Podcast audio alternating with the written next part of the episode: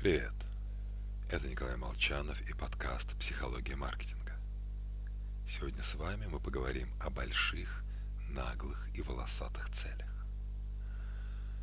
Но вначале представьте себе две картинки. С одной стороны армада из 300 кораблей и 30 тысяч моряков. С другой – три корабля и сотни матросов.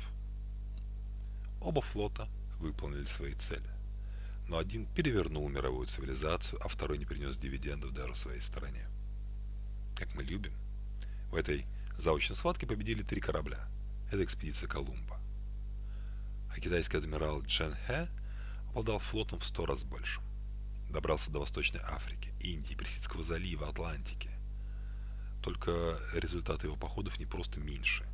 О них в прямом смысле забыли. Только в 20 веке э, европейские ученые нашли документы, в которых говорилось о походе флота.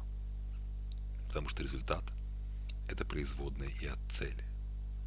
Колумб предлагал короткий путь в Индию, увеличить скорость товарооборота.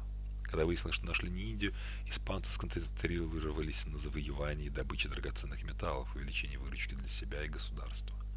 Цель привлекательна. А миссия Джинхэ скорее поплавать посмотреть походах отсутствовал явный торговый, исследовательский или военный характер, всего понемножку.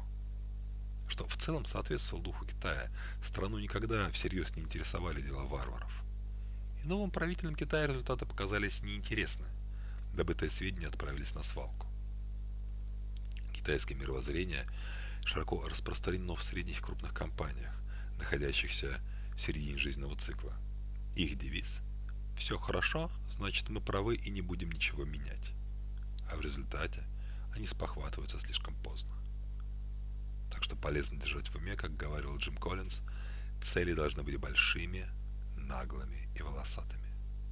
С вами был Николай Молчанов и подкаст «Психология маркетинга».